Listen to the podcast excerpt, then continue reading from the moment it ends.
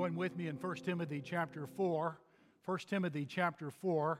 As you're turning there, let me encourage you to pray for our members that are scattered throughout the United States and especially the Southeast uh, during the summertime. We've got a large number of college students and uh, others that are serving in camps and mission opportunities. You'll want to pray for them. We've sent a small team of 25 to Indiantown, Florida. And isn't it good to say that a team of 25 around here on a mission trip is a small team? That's great. We took 110 last summer, but they're going and they are assisting in Vacation Bible School. Uh, and as they seek to reach out to Indiantown, Florida, I hope our Guatemalan friends in Indiantown may be able to join us one day here in Athens to help us with some of our mission opportunities. And if that occurs, then what has happened is that those who were at first receivers will become senders. And that's my whole, that's where my heart is. I want us to do missions that results in missions. And that's the wonderful thing about being part of a church like Beech Haven. Uh, God has blessed us with the human resources and otherwise to do things like this. Please pray then for, uh, for them. And then also, please um, remember uh, Ashley Malden. The shower that we had for her today is going to have to be canceled. Uh, she has just been put in the hospital for observation. Uh, the baby's just a few weeks from the due date, and as a precaution, they felt that that was necessary. Now, if you've got gifts for her, just bring them by the church office, or you can bring them by my house. But uh, well, I don't know. Baby stuff just really wouldn't fit us. But anyway, the best thing to do is to bring it by the uh, office, and uh, they would greatly appreciate that. 1 Timothy chapter 4, beginning in verse number 11, down to chapter 5, verse 2, talks about or assumes a multi generational congregation and that is the church with uh, infants and children, preschoolers, young adults, middle, and senior adults. And that's the assumption of the scripture. And I like being part of a multi uh, generational congregation uh, like Beech Haven.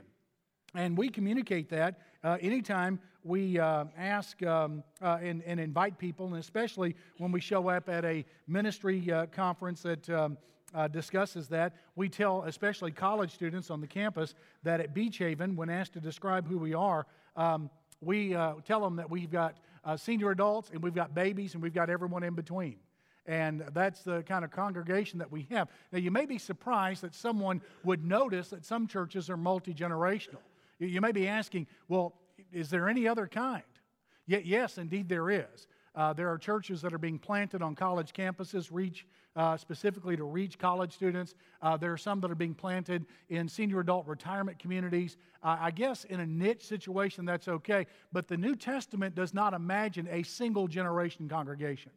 There's so much that needs to happen in ministry that is assumed in the New Testament, especially the pastoral epistles. Uh, this text and Titus 2 that you need a multi generational congregation to do what the New Testament says. And that's what we've got here. And I like being part of Beech Haven for that reason. There are several reasons. One, with the multi generational congregation, we have generations of stories of victory.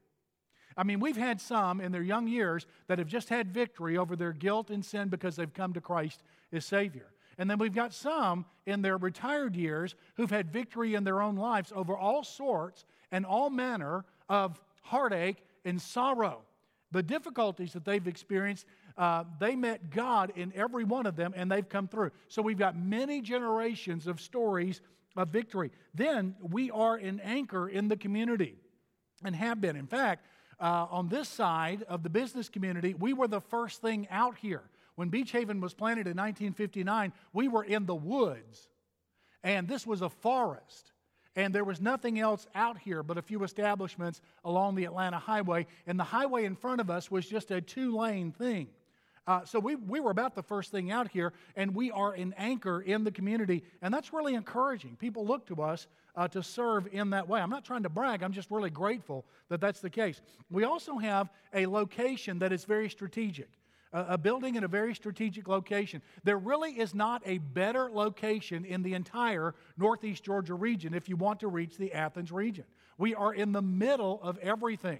And that, that's a great encouragement. Uh, another item uh, we have, we, have got stable finances. God has blessed us remarkably uh, with, with that. And uh, one day we'll give you some more and more good news. I will tell you, our stewardship committee looks at our balance sheet sometimes and tries to wonder how can we spend this? We're, they're looking for opportunities to spend, and we thank God for what you've done. Uh, we have a history also worth saving. From our mission action to our mission giving, our own fellowship, and our love for one another, there's an awful lot of our history that is worth saving. Now, we don't worship it, but we should save it. And then we have senior adults, babies, and everyone in between. And that is a neat gift in a congregation. And you know, you really need both. Our young people keep us from going too slow and freezing. Our senior adults keep us from going too fast and frying. So we don't freeze and we don't fry. And that helps us.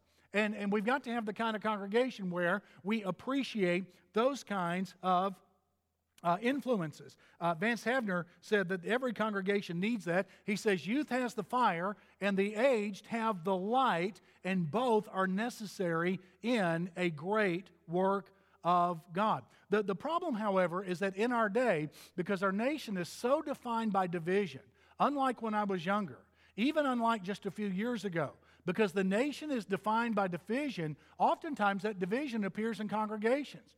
There, there's some multi generational congregations that battle over worship style. Now, we don't do that here, and that's not welcomed here, but there are some that do, and that may surprise you. There are some that battle over leadership. There's some that battle over ministry and financial priorities. We, we don't do that here. We're not going to. But the truth is, is that sometimes there can be some difficulty in a multi generational congregation when that happens. And Paul assumes that here in the text. Ken Burns, in his uh, a recent series of uh, films that he did, uh, a series that he did, said that the nation's motto, reminded viewers that the nation's motto is e pluribus unum, out of many, one. He said, in our nation today, we have too much, too much pluribus and not enough unum. And that's true. We've got too many that are plural, individual, focused on their own selfish ideas and doing so selfishly, and not enough desire to unify. And Paul overcomes this in this text in 1 Timothy chapter 4, beginning in verse number 11. Look what he says there. Referring to verses 1 through 10, which I'll address in just a moment. These things command and teach. Let no one despise your youth, but be an example to believers in word, in conduct, in love, in spirit, in faith, in purity. Till I come, give attention to reading, to exhortation, to doctrine. Do not neglect the gift that is in you, which was given to you by prophecy with the laying on of the hands of the eldership. Meditate on these things, give yourself entirely to them, that your progress may be evident to all. Take heed to yourself and to the doctrine. Continue in them, for in doing this you will save both yourself and those who hear. Do not rebuke an older man, but exhort him as a father, younger men as brothers, older women as mothers, younger women as sisters with all purity, and that's always an appropriate caution. So here the Apostle Paul teaches us how it is we can enjoy a multi generational congregation. And I want to point to you what he says about doing that very thing. One, enjoy an untainted example. Now, in chapter 4, verse 11, Paul tells the young Timothy, who's probably 30 to 35 years old, that in his multi generational congregation, he's going to have to take what Paul has said in verses 1 through 10, and he's going to have to be authoritative and commanding in preaching and teaching that word. Now, you can understand by taking such authority and having a commanding word in the pulpit by a young man like that, how that could be resented by some. But then he says in verse number 12, here's your solution. So, so you've got to be commanding in preaching the Word of God. The pastor is not a mild mannered man preaching mild mannered messages to a mild mannered congregation, urging others to be more mild mannered. That is not his objective. He is to do what the biblical text says and preach the Word of God and let the consequences be what God determines they'll be. To repeat from last week, consequences are none of your business. Consequences are none of my business. We have one business, and that is to trust and obey God and leave the consequences with Him. And that's what he's talking about in verses 1 through 10. He goes into the doctrine of demons. I mean, he gets really specific about some of the error in his day, some of the error which perpetuates to this day and is the official doctrine of some denominations. And then he says, in light of there, I want you to be immersed in the ministry of the Word of God. And then verse 11, command and teach these things. Uh, the pastor has got to, on occasion, when appropriate, go negative. So let me just say no, we're not going to the zoo to hire orangutans to serve the Lord's Supper. Not going to do it. No, we're not going to do interpretive dance on the platform with someone in a tutu with a hula hoop. It's happened. No, I'm not going to demand all the man, men wear ties and suits. No, no, we're not going to be a King James Version only church. No, we're not going to do that. We're not going to tell people that in order to dress appropriately in church on Sunday, you got to wear your best. No, no one does it. No one does it. We're not doing that. Uh, in fact, I'll tell you, I'd really like to wear my best on Sunday morning. You know what my best is? I've got an expensive pair of cowboy boots, jeans, a shirt, and a belt buckle that's the most loud and obnoxious thing you've ever seen in your life. That is my best. fact, we may just do that next Sunday. But no, we're not going to do that. We're not going to start elevating unbiblical standards and the word and the opinion of men and women to the standard of the Word of God. No, there's got to be some courage from leadership in these things. And so that's what he's saying in verse 11. And he says the way that you can make this palatable and make it easier to embrace is verse number 12. Look there with me.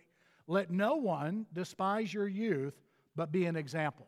And be an example in these areas. Folks, listen to me. Everyone appreciates a good example. Every generation appreciates a good example. Uh, there's no one in the world complaining about a good example. And, and this is what Paul is saying here. In order to have the kind of congregation that fellowships with one another in a multi generational way, you need not only the ministry of the word, but you've got to have a good example. It, it, inspires confidence in every generation. When, when young people set a good example, the older generation appreciates it. When the older generation uh, sets a good example, the younger generation may not always be aware of it. They should be, but they, they'll appreciate it when they learn of it. So he says in verse 12, Let no one despise your youth, but be an example to believers in all of these multiplied areas. In every area where you can conceivably be a good example, be a good example. And, and so the qualities here are internal, uh, or, or, excuse me, outward uh, qualities in word and in conduct. And then there's some that are internal love, in spirit, in faith, and in purity. Everyone appreciates a good example. And that can happen across generations. You know something? Um, a couple of years ago, when A.B. Sawyer departed our staff and went to uh, South Alabama, went back home to serve at First Baptist Church there, uh, he was well loved. And A.B. spent most of his ministry with senior adults and doing pastoral care. And didn't you love him? Oh, I did. I, have never known anybody quite like A.B. Sawyer. But do you know that his last day here, so much of it was spent not only with senior adults, most of that day was spent with children. His last official, you're going to love this, his last official act as minister of uh, missions and pastoral care was a game of Simon Says with the Awana kids on Sunday night. That's the last thing he did. And I mean, kids broke loose. There were tears of joy and tears of sorrow that he was departing because he not only served and ministered senior adults, he did so with children and were tight with them. Ladies and gentlemen, listen to me. Senior adults, don't ever, ever, ever go another day without being tight, or at least initiating relationships that are tight with kids. Give yourself to them and back and forth. What a wonderful thing. Enjoy an untainted example. But there's a second thing enjoy an unconceited submission. Now, that's implied in verse 13. Look what he says here Timothy, until I come, give attention to reading, to exhortation, and to doctrine. Now, what Paul is implying here is, is that until I come, you need to be focused on reading the scripture in public, exhorting and strengthening people with it, and to the doctrines of the faith. Now, when Paul arrived, Paul would step into Timothy, Timothy's place and replace him. So, what he's telling Timothy is you do not have any inherent authority. All of your authority is derived. All of your authority, your authority is uh, subordinate to the authority of the Word of God. And that is the kind of posture that builds a multi generational congregation. There are always folks in churches who are pretty immature, but don't know it yet, and they're always trying to impose views and opinions and um, notions that uh, they prefer themselves and communicate them with such energy and intensity, it's as if they come from God Himself, and nothing could be further from the truth on some of these things.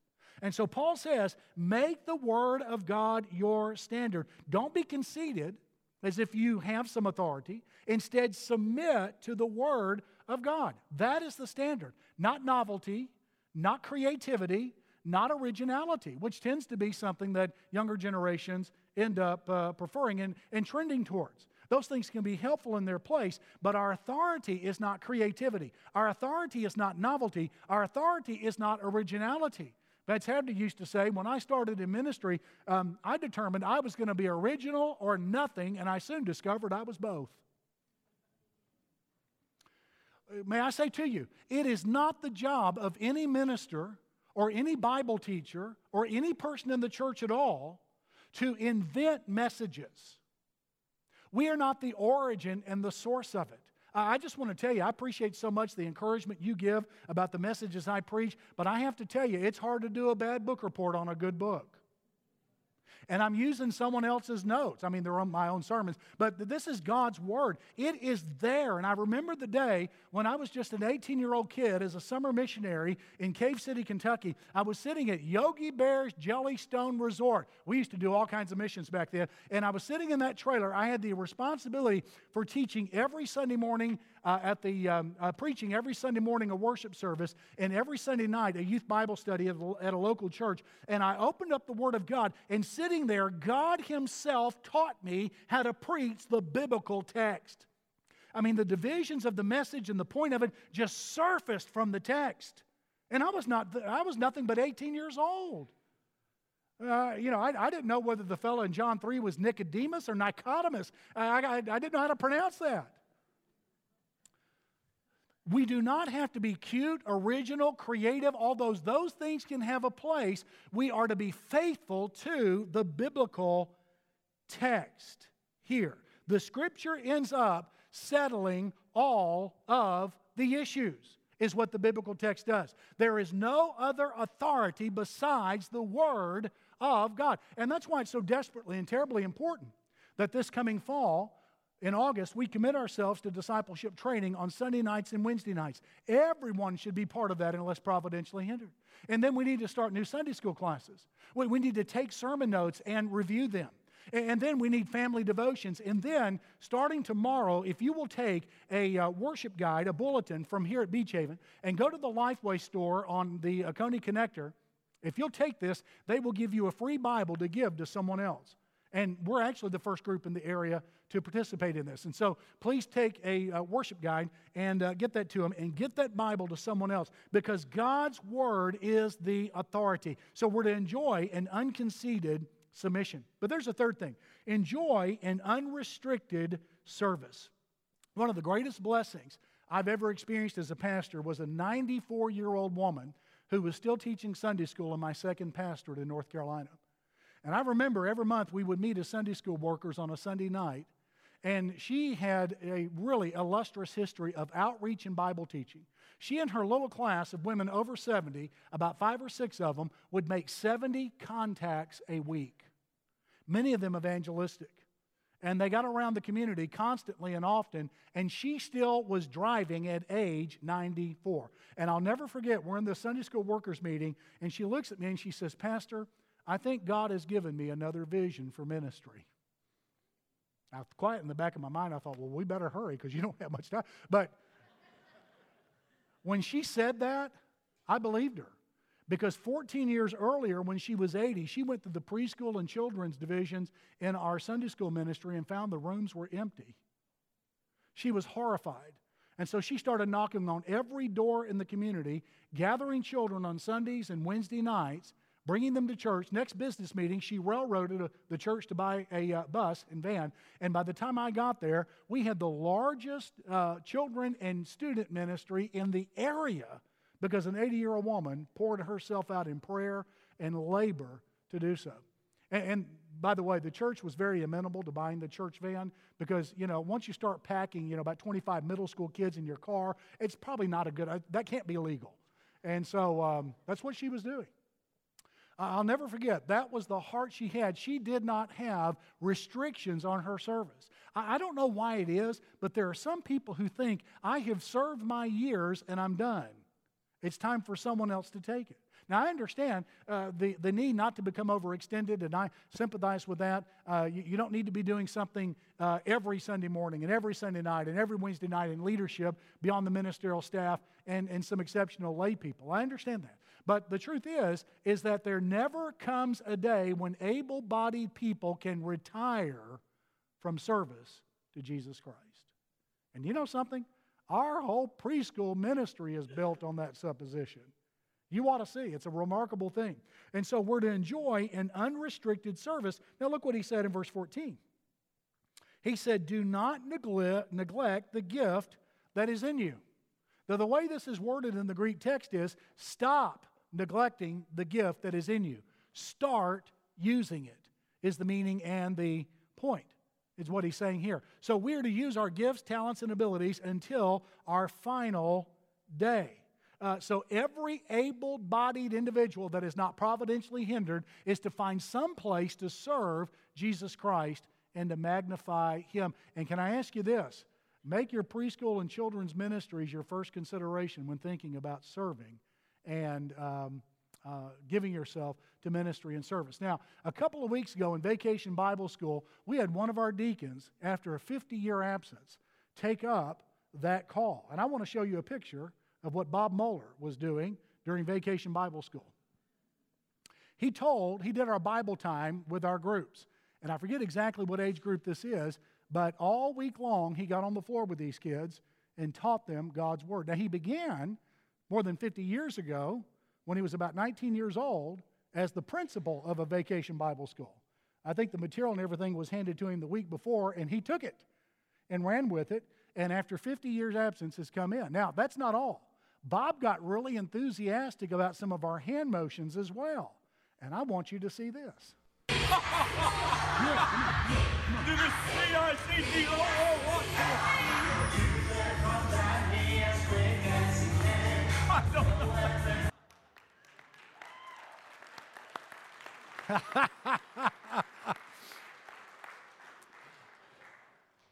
This is someone without restrictions on his service. And his beautiful wife, Judy, is uh, very similar. For years, she has done our kindergarten to first grade children's choir.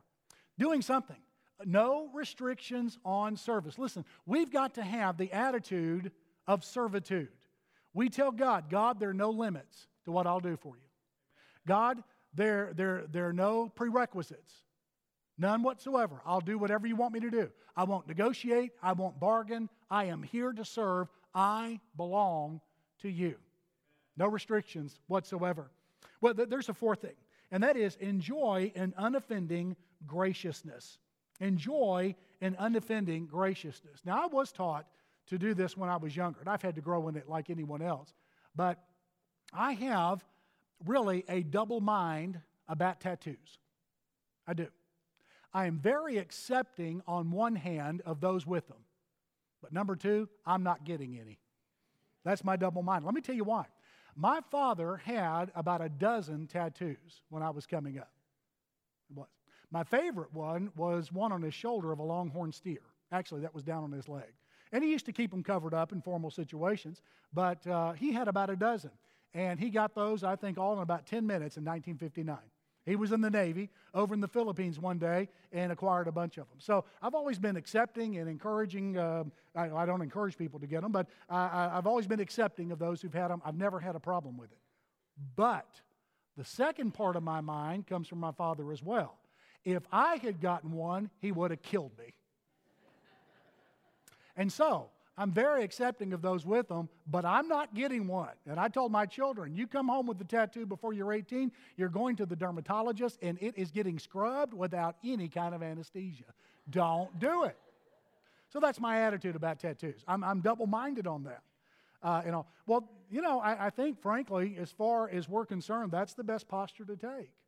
when it comes to folks, and that came as a result of multi generational interaction with my father. Well, Paul has some of this in mind in chapter 5, verses 1 and 2. And he assumes something here. He assumes verses 1 and 2 are necessary. Apparently, there are circumstances in the congregation that make verse one, verses 1 and 2 profoundly necessary. Now, look there. Do not rebuke an older man. Don't get stern and ugly and forceful and intense when an older man needs correction. Don't be combative with him. Don't be ugly in that way. Do not rebuke an older man. Now, sometimes older men need some correction. Sometimes they do. I've had to do that at times. And thank God for this, uh, this counsel here in verse 1. So you do not rebuke him. You don't get ugly with him. You don't, you, you, you, you don't become intense. You don't come, uh, be forceful, but exhort him as a father. In other words, what you do when you're younger and an older man needs correction, you try to strengthen him and direct him. And I've had some really wonderful, insightful experiences as a young pastor with older men, helping them with uh, strengthening them and redirecting them on some of their thoughts and some of their behavior. And I found them marvelously cooperative.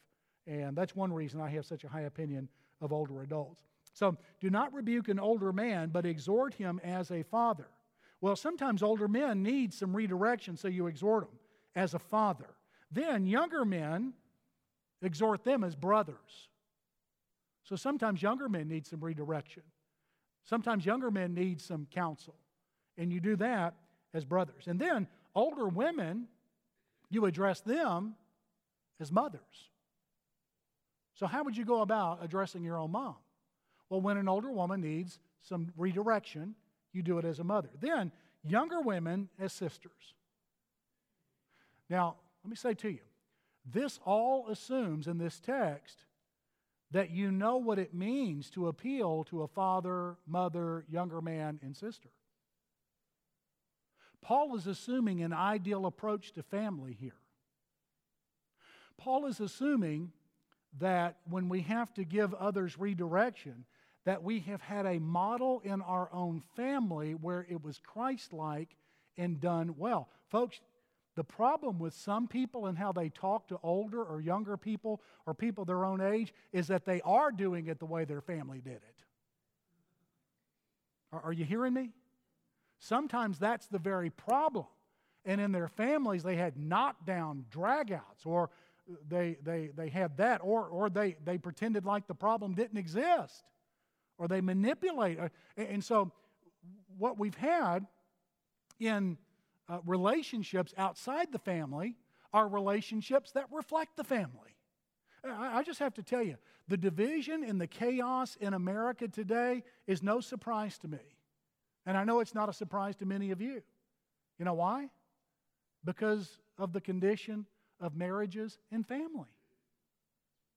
Listen, if things aren't right at home, they're not going to be right anywhere else, especially the political world and the license that people take with other people's reputation and the ugly things people say about each other, my goodness. Let, me ask you to consider this and think about this. Unless there is some kind of dramatic change that comes about in you, you will, without thinking about it, reproduce your parents' marriage and your family style in your own marriage and in your own family and in your own relationships. Now, for a lot of you, that's great. That's exactly what you want. For some of you, that's a sorrowful thing. I understand. For most of us, it's mixed, mostly on the good side. That's good. But unless there is some kind of dramatic change that comes upon you, some kind of outside intervention, some kind of disappointment, some, maybe, maybe a kind word, what you have seen in your parents and in your family, you will try to reproduce. And, and that's what Paul is assuming here. He's assuming that Timothy had a solid family life where his parents modeled a good marriage. And so he can say without much elaboration, well, go ahead and do it the way you would have done your father and your mother. And Paul knew Timothy's family. He was there in Acts chapter 16 and mentions them in the first chapter of 2 Timothy. See? And, and the third chapter of 2 Timothy. So he knew the family, and he said, Timothy, hey, what I saw you do with your father and mother, do with older men and older women and brothers and, and young men and young women in your church. See? And, so we need to uh, enjoy this unoffending grace. Now, look what he says in verse 16. Take heed to yourself and to your doctrine. Continue in them, for in doing this, you will save with your reputation both yourself and those who hear you from being despised in verse 12. Uh, the word saved is not always used for spiritual salvation, like the word can is not always used for ability. I can, can, a can of peaches. That's three different ways of using the same word. The same is true here with the word saved. You won't be despised if you will take heed to yourself and to your doctrine. Now, here's what Paul is saying. Before you ever get to the point where you start correcting others, start correcting yourself. That's where you start. And, and you examine yourself. You do all that you can to make the changes necessary. You've got humility. I know you don't have perfection, but you've got humility. You've taken heed to yourself. So, whenever it comes time to give an older generation or a younger generation redirection, we first concern ourselves with what we are. Am I where I need to be? And then we move on to who they are. If they're older, then we correct them as mothers and fathers. If they are younger, we do so as brothers and sisters, and that all assumes we know how to do that in the context of family. Would you please listen to me? Oh, please listen to me, sweet people. After your walk with Jesus Christ, the most important thing you will ever do the most important thing you will ever do is get your heart and mind reconciled with your parents and your family from the past. And if you do, then you've got a bright future with your own. And that's the most important thing you'll do outside your walk with Jesus Christ. Now, Paul has elevated the standard rather high here. He's talked about an example. The truth is, some of us have failed in our example. And there are some that may look down on us, and frankly, we may deserve it because we've not set a good example. He's talked about also being unconceited and submissive to the word. Some of us don't even know the word well enough to be submissive to it. And some who do have not. They've got this rebellious spirit and they won't listen to God. They're always explaining away why they don't obey. And then we're to enjoy service and abandon ourselves, and too many of us are focused on ourselves. And, and then we are to have an unoffending graciousness, and frankly, we can count on ourselves about every week to offend somebody. See? May I say to you, the reason we have the kind of ministry of the word that we have is simply because for every one of these sins, there is enough grace in God to cleanse them all. Every one of them. There is no one here today guilty before God that has to stay that way. No one has to stay that way. No one has to remain guilty before God. Immediately, instantaneously, and eternally, things can be different for you before God. Because the blood has been shed, the preparations have been made, grace is available, the power of God and the arm of God is strong enough to reach down right where you sit and radically change your status before God and your life forever. No one who is guilty has got to stay that way. Your, your righteousness may be as dead as dead can be, but God specializes in raising people from the dead. He can do it. And if you'll simply trust Christ in this cross, what Jesus did there for you, abandon yourself and entrust yourself to the Lord, this can be a new day for you. And we want to invite you to do that today. In just a moment, we'll sing a song and our staff will be here, and we're going to invite you to give your heart and life to Christ and say yes to Him. And if you'll do so, God will make a difference in you. Uh, God's moving on some of you to join Beech Haven, to become part of this. And I, I want to tell you, the message I preached today is pretty typical of our pulpit ministry and our Sunday school ministries. Our worship today is pretty typical of that. I promise, but whether it is or not, you do God's will. God may be calling some of you to ministry or missions or to some kind of full time vocational service, and, and, you want the church to pray for you. You come as well and let us know. I want to pray with you, and after we pray, we're going to invite you to come and let you do serious business with God.